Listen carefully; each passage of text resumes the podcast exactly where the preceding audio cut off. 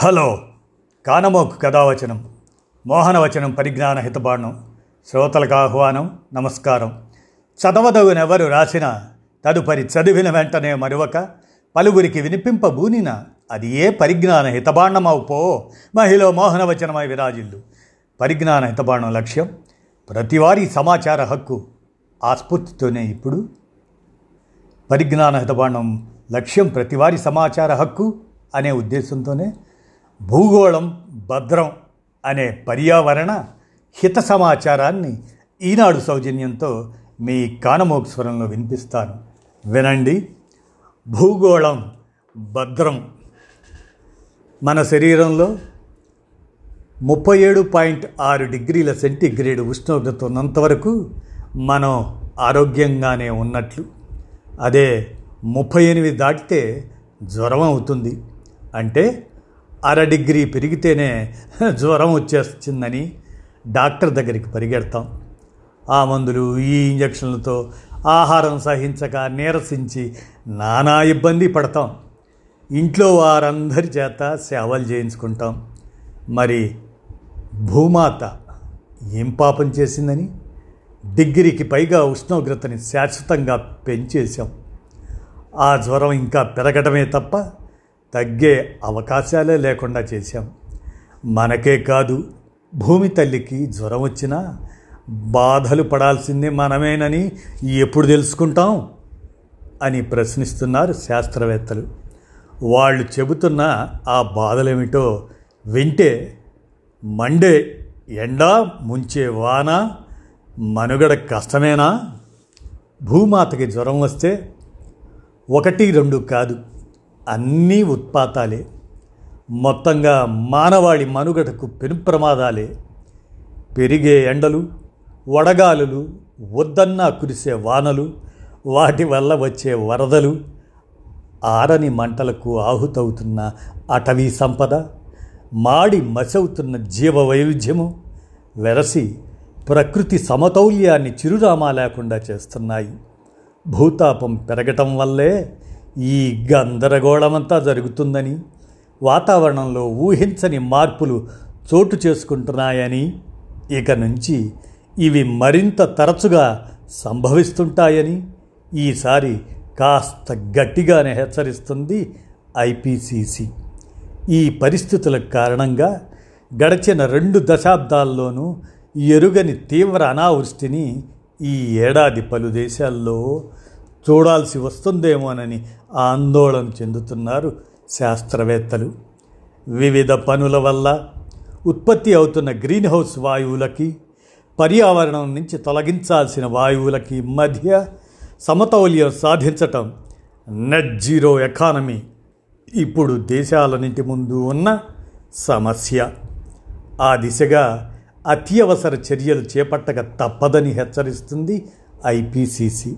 ఇంతకీ ఐపీసీసీ అంటే intergovernmental panel on climate change. దీన్నే క్లుప్తంగా ఐపీసీసీ వాతావరణ మార్పులపై అంతర ప్రభుత్వాల కమిటీ అంటారు. పంతొమ్మిది వందల ఎనభై ఎనిమిదిలో ఐక్యరాజ్య సమితి వారు environment programme world meteorological organisation కలిసి దీన్ని ప్రారంభించాయి. వివిధ దేశాలకు రంగాలకు చెందిన వందలాది నిపుణులు తమ నైపుణ్యాలను సమయాన్ని వెచ్చించి అధ్యయనాలు చేసి ప్రపంచవ్యాప్త పరిణామాలపై సమాచారాన్ని ఈ సంస్థకు అందజేస్తారు. దాన్ని క్రోడీకరిస్తూ ఐపీసీసీ నివేదికలను రూపొందిస్తుంది. నూట తొంభై ఐదు దేశాలు సభ్యులుగా ఉన్న ఐపీసీసీకి రెండు వేల ఏడులో నోబెల్ శాంతి బహుమతి వచ్చింది. సభ్య దేశాల ప్రభుత్వాలు ఇచ్చే నిధులతో నడుస్తూ నిపుణుల స్వచ్ఛంద సేవలను ఉపయోగించుకుంటూ ప్రపంచ సంక్షేమానికి పనిచేస్తున్నందువలనే ఐపీసీసీ మాటకి అంత విలువ. మరి అట్లాంటి ఐపీ ఐపీసీసీ హెచ్చరిస్తుంటే మనం పెడచెవిని పెడితే ఎలా? భూతాపం ఎందుకు పెరుగుతుంది అని ఆలోచిస్తే భూమి ఉష్ణోగ్రత క్రమంగా పెరుగుతుందని రెండు వందల ఏళ్ళ క్రితం ఫ్రెంచ్ గణిత శాస్త్రవేత్త జీన్ బ్యాప్టిస్ట్ జోసెఫ్ ఫోరియర్ గుర్తించారు. ఆ తరువాత వందేళ్ళకు గ్రీన్ హౌస్ వాయువులే ఆ ఉష్ణోగ్రత పెరగటానికి కారణమని తెలిసింది. పంతొమ్మిది వందల డెబ్భై ఆరులో మొట్టమొదట స్వీడన్ శాస్త్రవేత్త స్టీఫెన్ స్నైడర్ భూతాపాన్ని శాస్త్రీయంగా వివరించారు. పారిశ్రామిక విప్లవం మొదలయ్యాక విపరీతంగా పెరిగిన పరిశ్రమలకి రవాణాకి బొగ్గు పెట్రోలే ఆధారం కావడంతో కర్బన కాలుష్యం పెరుగుతూ వచ్చింది. ఈ కాలుష్యం భూతాపాన్ని పెంచుతుంది. అది ఎంత వేగంగా పెరుగుతుందంటే గడిచిన పదేళ్ళలోనే డిగ్రీ సెల్సియస్కి పైగా పెరిగిందంట. వరుసగా గత నాలుగు వందల ముప్పై ఎనిమిది నెలల్లో ఒక్కటి కూడా చల్లటి నెల నమోదు కాలేదట. ఇక ఈ ఏడాది జులై నెల ప్రపంచ చరిత్రలోనే హాటెస్ట్ జులైగా రికార్డుకెక్కింది. జూలైలో వర్షాలు పడ్డాయిగా అనుకోవచ్చు మీరు. ఋతుపవనాల వల్ల మనకి ఇక్కడ వర్షాలు పడ్డాయి కానీ జులై మొదటి వారంలో కూడా ఉత్తరాదిన పలు ప్రాంతాలు తీవ్ర ఎండలతో సతమతమయ్యాయి. జులై సగం అయిపోయాక కానీ ఢిల్లీలో వానలు కురవలేదు. ప్రపంచంలోని మిగతా ప్రాంతాల పరిస్థితి అంతే.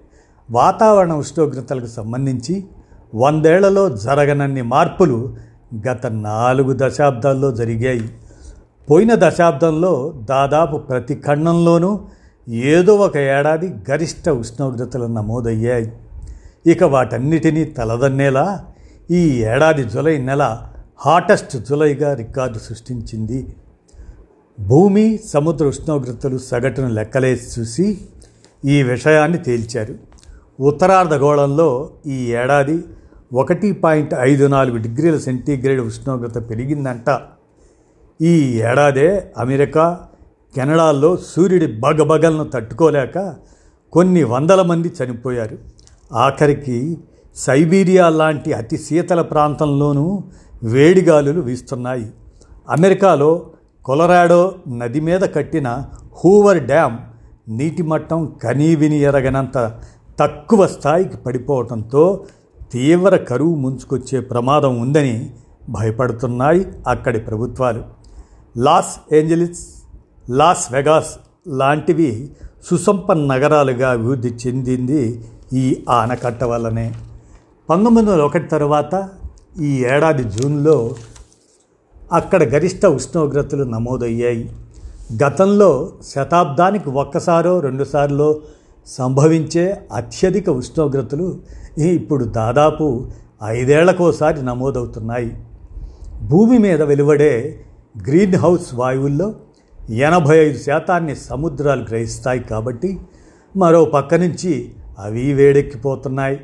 అంతేకాదు గత రెండేళ్ళుగా ప్రపంచంలో ఏదో ఒక పక్కన కార్చిచ్చు మండుతూనే ఉంది. మొదట ఆస్ట్రేలియా తర్వాత అమెజాన్ అడవులు ఇప్పుడు California Turkey Greece Italy Spain. వీటిల్లో కొన్ని చోట్ల నెలల తరబడి అడవులు తగలబడుతూనే ఉన్నాయి. చుట్టుపక్కల ఊళ్ళన్నీ కబళిస్తూనే ఉన్నాయి. ఈ వేడి వల్లే మరో పక్క మంచు కరిగిపోయి సముద్ర మట్టాలు పెరుగుతున్నాయి. మరి మంచు కరిగితే ఏమవుతుంది అనుకోవచ్చు మీరు. మంచు కరగడం వల్ల సముద్రాల్లో నీటి మట్టం పెరుగుతుంది. గూగుల్ యూరోపియన్ యూనియన్లకు చెందిన కోపర్నికస్ ప్రాజెక్టు నాసా మరో అమెరికన్ విశ్వవిద్యాలయం కలిసి చేపట్టిన ఒక అధ్యయనంలో ముప్పై ఏడేళ్ళ నుంచి భూగోళంపై వస్తున్న మార్పులను ఉపగ్రహాల ద్వారా వీక్షించారు. ఆ ఫోటోలతో రూపొందించిన వీడియోలో భూమిపై హిమనదాలు వేగంగా కరిగిపోవటం చూస్తే ఎవరికైనా గుండె జారిపోతుంది. రెండు వేల పదిహేను తర్వాత కేవలం నాలుగేళ్ళలో ఏటా దాదాపు మూడు వందల గిగాటన్నుల చొప్పున మంచు కరిగిపోయిందంట. ఒక గిగాటన్ను అంటే వంద కోట్ల మెట్రిక్ టన్నులకు సమానం. గత ఇరవై ఏళ్ళలోనే దాదాపు యాభై వేల గిగాటన్నుల మంచు కరిగినట్లు అంచనా. ఇలా నూట ఇరవై ఏళ్ళుగా కరుగుతున్న మంచు వల్ల సముద్ర నీటి మట్టాలు ఇప్పటికే ఎనిమిది అంగుళాలు పెరిగినట్లు నాసా లెక్కగట్టింది. అందువల్లే తుఫాన్ల నష్టం పెరుగుతుందని గుర్తించింది. భూమిని ఎండ తీవ్రత నుంచి కాపాడే కవచాల్లాంటివి ఈ హిమనదాలు. అవే లేకపోతే సూర్యుడు వేడి అంతా భూమి పీల్చుకొని ఇంకా తీవ్రంగా వేడెక్కేది. ధ్రువ ప్రాంతాలతో పాటు హిమాలయాల లాంటి పర్వతాల్లోనూ మంచు వేగంగా కరిగిపోతుంది. ఆ నీరంతా వేగంగా సముద్రంలోకి చేరుతుంది. ఈ పరిణామాలన్నీ కలిసి వాతావరణ వైపరీత్యాలని వాటి వల్ల మనిషి కష్టాలని పెంచుతున్నాయి. వైపరీత్యాలంటే ఏమిటని అను అనుకోవచ్చు మీరు. అవేంటంటే ఒక పద్ధతి ప్రకారం సాగాల్సిన సాగాల్సిన ఆరు ఋతువుల విధానం గతి తప్పినప్పుడు ఏర్పడే పరిస్థితులను వాతావరణ వైపరీత్యాలు అంటారు. భూతాపం పెరగటం వల్ల అలాంటి వైపరీత్యాలు పంతొమ్మిది వందల డెబ్భై నుంచి రెండు వేల ఐదు మధ్య రెండు వందల యాభై సార్లు సంభవిస్తే రెండు వేల ఐదు నుంచి రెండు వేల పంతొమ్మిది మధ్య పద్నాలుగేళ్ళలోనే మూడు వందల పది సార్లు సంభవించాయి. ఇక ఆలోచించండి. గత ఏడాదిలోనే భారీ వరదలు నలభై లక్షల మందిని నిర్వాసితులను చేశాయని ఇక ముందు ఏటా దాదాపు పది కోట్ల మంది వరదల బారిన పడతారని ప్రకృతి విపత్తుల ప్రభావం ఆసియా మీదే ఎక్కువని శాస్త్రవేత్తల అంచనా. ఇంకా ఎండలు పెరిగితే ఎడారులు పెరుగుతాయి. నీటి వనరులు లేక పంటలు పండవు. జల విద్యుత్పత్తి తగ్గిపోతుంది. దాంతో వ్యాపార పారిశ్రామిక సేవా రంగాలన్నీ నష్టపోతాయి. తీవ్రమైన కరువు వస్తుంది. ఈశాన్య రాష్ట్రాల్లో ఇప్పటికే చాలా ప్రాంతాలు అలా మారాయి. ఈ అసాధారణ పరిస్థితుల వల్ల ఏటా ప్రపంచవ్యాప్తంగా యాభై లక్షల మంది ప్రాణాలు కోల్పోతుంటే అందులో ఏడున్నర లక్షల మంది భారతీయులు ఉంటున్నారని ల్యాన్సెట్ అధ్యయనంలో వెల్లడైంది. రెండు వేల సంవత్సరం నుంచి రెండు వేల పంతొమ్మిది వరకు ప్రపంచవ్యాప్తంగా నమోదైన ఉష్ణోగ్రతలు మరణాల డేటాను విశ్లేషించి ఆస్ట్రేలియాలోని మోనాష్ విశ్వవిద్యాలయం పరిశోధకులు ఈ అధ్యయనం చేశారు. అంతేకాదు విషజ్వరాలు అంటువ్యాధులు పెరుగుతాయి. కొన్ని ప్రాంతాల్లో కోవిడ్ వైరస్ విజృంభణకి అదే కారణమని జియో హెల్త్ జర్నల్ ప్రచురించింది. తాగునీరు గాలి కలుషితమై ఇన్ఫెక్షన్లు గుండె జబ్బులు శ్వాస సమస్యలు పెరుగుతాయి. ఆఖరికి మనిషి మెదడు పనితీరు మందగిస్తుంది. వ్యవసాయము దాని అనుబంధ పరిశ్రమలు వాటి దిగుబడి తగ్గటంతో వలసలు పెరిగి వాతావరణ శరణార్థులు తయారవుతున్నారు. రెండు వేల యాభై నాటికి వారి సంఖ్య ఇరవై కోట్లకు చేరుతుందని అంచనా. కార్చిచ్చులకు తోడు అడవుల నరికివేత వల్ల మరో రెండు తరాల తర్వాత అడవులనేవి ఉండకపోవచ్చట. బొగ్గు వల్ల విపరీతమైన కాలుష్యం వెలువడుతుందని తెలిసినా ప్రపంచవ్యాప్తంగా బొగ్గు వినియోగం పంతొమ్మిది వందల తొంభై తర్వాత ఏటా పెరుగుతూనే ఉంది. వాతావరణ మార్పుల ప్రభావ తీవ్రతను అంచనా వేసే క్లైమేట్ రిస్క్ సూచీలో ప్రస్తుతానికి మన దేశం ఏడో స్థానంలో ఉంది.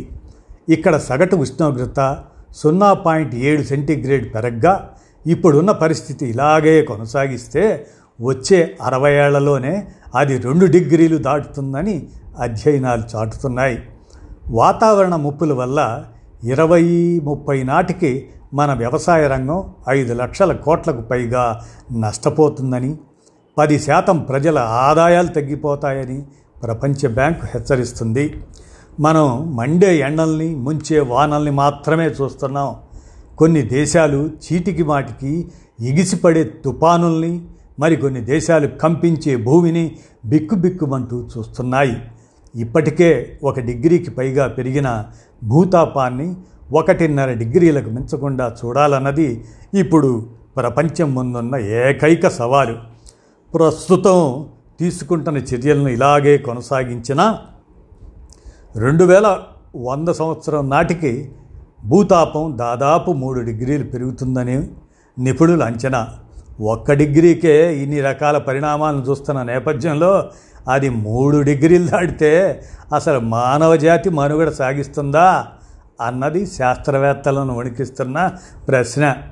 తప్పు ఎవరిదైనా భూతాపం పెరగటం వల్ల ఎదురయ్యే ముప్పును మాత్రం అందరం భరించాలి. ప్రాణాలతో ఉండే అవకాశాలే లేకపోయాక కోట్లు కూడబెట్టి ఇస్తే మాత్రం మన పిల్లలు ఏం చేసుకుంటారు?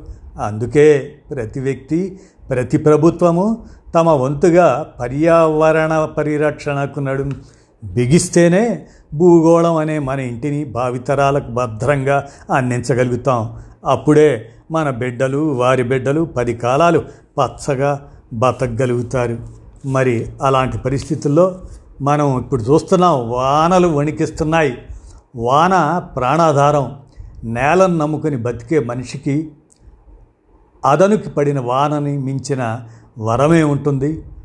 ఒకప్పుడు అంతా అలాగే ఉండేది. ఋతుపవనాలు వేళకి వచ్చేవి. చిన్నగా తొలకరి జల్లులతో మొదలై ఆషాఢంలో ఆశలు పెంచి శ్రావణంలో నిండుగా కురిసి ప్రజల అవసరం తీరగానే వాటి దారిన అవి పోయేవి. వాటికి అనుగుణంగా ఉండేది మన జీవన విధానం. అందుకే ఆరుద్రలో అడ్డెడు చల్లిన పుట్టెడు పంట ఉత్తర చూసి ఎత్తర గంప ఇలాంటి సామెతలు వాడుకలోకి వచ్చాయి. అలా తరతరాలుగా మన మనుగడికి ఆలంబనగా నిలుస్తూ వచ్చిన ఋతుపవనాలు ఇప్పుడు గతి తప్పుతున్నాయి. ఆలస్యంగా రావటం అంతంత మాత్రంగా విస్తరించడం ఆనవాయితీగా మారింది. ఎప్పుడన్నా సమయానికి వచ్చినా కొండపోతగా గుమ్మరిస్తూ వానలంటేనే ప్రజలు వణికిపోయే పరిస్థితి తెస్తున్నాయి. గ్లోబల్ వార్మింగ్ సమస్య మన ఋతుపవనాలను ప్రమాదకరంగా మార్చేస్తుందని సైన్స్ అడ్వాన్సెస్ పత్రిక పేర్కొంది. దాని కారణంగా ఋతుపవనాల వర్షపాతం పెరుగుతుందని ఆకస్మిక భారీ వర్షాలు ఎక్కువవుతున్నాయని ఇటీవల బంగాళాఖాతంలో ముప్పై మంది శాస్త్రవేత్తల బృందం చేపట్టిన అధ్యయనం తేల్చి చెప్పింది. జర్మనీకి చెందిన శాస్త్రవేత్తలు ముప్పై వాతావరణ మోడల్స్ని అధ్యయనం చేసి భూమి మీద ఉష్ణోగ్రతలు ఒక సెంటీగ్రేడ్ పెరిగితే వర్షాలు ఐదు శాతం పెరుగుతాయని ప్రకటించారు. ఋతుపవనాల్లో వచ్చిన మార్పుల వల్లే మన దేశంలో పిడుగులు ఎక్కువగా పడి ఏటా రెండు వేల మందికి పైగా ప్రాణాలు కోల్పోతున్నారు. నెల రోజుల వ్యవధిలో అప్పుడప్పుడు కురవాల్సిన వాన కుండపోతగా ఒకే రోజున ఇరవై నుంచి ఇరవై ఏడు సెంటీమీటర్ల వరకు కుమ్మరించిన సంఘటనలు ఈ మధ్య తెలుగు రాష్ట్రాల్లోనే పలుసార్లు జరిగాయి. ఇక చైనాలో అయితే ఇటీవల ఏకంగా ఏడాది కురవాల్సిన వర్షం నాలుగు రోజుల్లో గురిసి వరదల్లో ముంచెత్తింది. లక్షలాది ప్రజల్ని నిరాశ్రయం చేసింది. విశాఖపట్నంలో బీచ్ మునిగిపోతుందంట. ఏమో మరి. సుదీర్ఘ తీర ప్రాంతం ఉన్న దేశం మంది కోట్లాది రూపాయల పెట్టుబడితో అక్కడ కట్టిన పెద్ద పెద్ద ఓడరేవుల ద్వారా దేశ సంపదను పెంచే వ్యాపారం జరుగుతుంది. అందమైన బీచ్లు పర్యాటకులను ఆకర్షించి సేద తీరుస్తాయి. సముద్ర నీటి మట్టం ఆధారంగానే ఎన్నో ప్రణాళికలు వేసి ఈ నిర్మాణాలు చేపడతారు. మరో ఇరవై ముప్పై ఏళ్ళలో అవన్నీ మునిగిపోతాయంటే ఎంత కష్టం ఎంత నష్టం? భూతాపం పెరగటం వల్ల మన తీర ప్రాంతాల్లో పది నుంచి ముప్పై అంగుళాలు అంటే సున్నా పాయింట్ ఒకటి నుంచి సున్నా పాయింట్ మూడు మీటర్ల వరకు నీటి మట్టం పెరిగే అవకాశం ఉందని నాసా ప్రకటించింది. ఆ లెక్కల ప్రకారం ఈ శతాబ్దం చివరికల్లా విశాఖపట్నంలో ఆర్కే బీచ్ రోడ్డు వరకు మునిగే అవకాశం ఉందంటున్నారు నిపుణులు. కోచి గోవా ముంబై మంగళూరు చెన్నై వైజాగ్ పరదీప్ రేవులన్నీ ఆ ప్రభావానికి లోనవుతాయి. ఆంధ్రప్రదేశ్లో నెల్లూరు శ్రీకాకుళం జిల్లాలోని లోతట్టు ప్రాంతాలు దివిసీమ లాంటివి సమస్యలు ఎదుర్కొంటాయని నిపుణులు అంటున్నారు. ప్రపంచ సగటు కన్నా ఎక్కువగా మరో ఇరవై ఏళ్ళలోనే గుజరాత్లోని భావనగర్లో సముద్ర మట్టం సున్నా పాయింట్ రెండు రెండు మీటర్ల ఎత్తు పెరిగి పలు లోతట్టు ప్రాంతాలు మునిగిపోతాయట. అయితే ఆ ప్రభావం రేవుల వరకే ఆగదన్నది గుర్తుంచుకోవాలి. సముద్రం నీరు లోపలికి చొచ్చుకుపోవటంతో చొచ్చుకు రావటంతో వ్యవసాయ భూమి పనికి రాకుండా పోతుంది. ఇప్పటికే తమిళనాడులోని కొన్ని ప్రాంతాల్లో ఆ ప్రభావం కనిపిస్తుంది. ప్రస్తుత పరిస్థితులు ఇలాగే కొనసాగితే ఈ శతాబ్దాంతానికల్లా చైనాలో నాలుగు పాయింట్ మూడు కోట్లు మన దేశంలో మూడు పాయింట్ రెండు కోట్లు బంగ్లాదేశ్లో రెండు పాయింట్ ఏడు కోట్లు. అంతమంది మునక ప్రభావానికి లోనవుతారని పరిశోధకుల అంచనా అండి. మరి మనం ఏం చేద్దాం? భూతాపం తగ్గించడానికి మన వంతుగా ఏం చేయొచ్చంటే అంటే ఒక కారు ఇరవై ఆరు వేల మైళ్ళు తిరిగితే వెలువడే కార్బన్ డయాక్సైడ్ను పీల్చుకోవడానికి ఎకరం దట్టమైన అడవిలో ఉన్న చెట్లకు ఏడాది పడుతుందట. ఆ లెక్కన మనం వాడే కార్లకు ఎన్ని అడవులు కావాలి? అందుకే వీలైన ప్రతి చోట చెట్లను పెంచాలి. తక్కువ దూరాలకు నడిచి లేదా సైకిల్పై వెళ్ళాలి. దూర ప్రయాణాలకు ప్రజా రవాణా మేలు అత్యవసరమైతే తప్ప విమాన ప్రయాణం చేయకూడదు. పెట్రోల్ వాడకం ఎంత తగ్గిస్తే అంత మేలు. ఇల్లు అయినా ఆఫీస్ అయినా అనవసరంగా లైట్లు ఫ్యాన్లు ఏసీలు వేసి ఉంచవద్దు కరెంటు వృధా తగ్గితే దాని తయారీకి బొగ్గు వాడకం తగ్గుతుంది. ఎలక్ట్రానిక్ పరికరాలు కొనేటప్పుడు తక్కువ కరెంటుతో పనిచేసే నాణ్యమైన వస్తువుల్ని లేదా సౌరశక్తితో పనిచేసే వస్తువుల్ని ఎంచుకోవాలి. నీటిని పొదుపుగా వాడుకోవాలి. ఒకసారి వాడి పారేసే వస్తువులు ఏవి మంచిది కాదు. మళ్ళీ మళ్ళీ వాడుకోవటానికి పనికొచ్చే వస్తువులనే కొనుక్కోవాలి. పాత కలప వస్తువుల్ని పారేయకుండా వాటిని మార్చి మరో వస్తువుగా చేయించుకోవచ్చు. తలుపు చెక్కతో కుర్చీలు బల్లలు చేయించుకోవచ్చు. దాంతో చెట్లను నరకడం తగ్గుతుంది. డబ్బు ఉందని పెద్ద ఇల్లు మనిషికో కారు కొనుక్కుంటే అదే స్థాయిలో విద్యుత్తు పెట్రోలు ఖర్చు అవుతాయి అవసరానికన్నా ఎక్కువైనవేవైనా భూమికి భారమే మరి. అందుకే మనం భూగోళం భద్రం అంటే మనం జాగ్రత్తగా ఉంటేనే భూగోళం భద్రం. విన్నారు కదా? భూగోళం భద్రం అనే పర్యావరణ హిత సమాచారాన్ని ఈనాడు సౌజన్యంతో మన కానమూకు కథ వచ్చిన శ్రోతలకు మీ కానమూకు స్వరంలో వినిపించాను. ధన్యవాదాలు.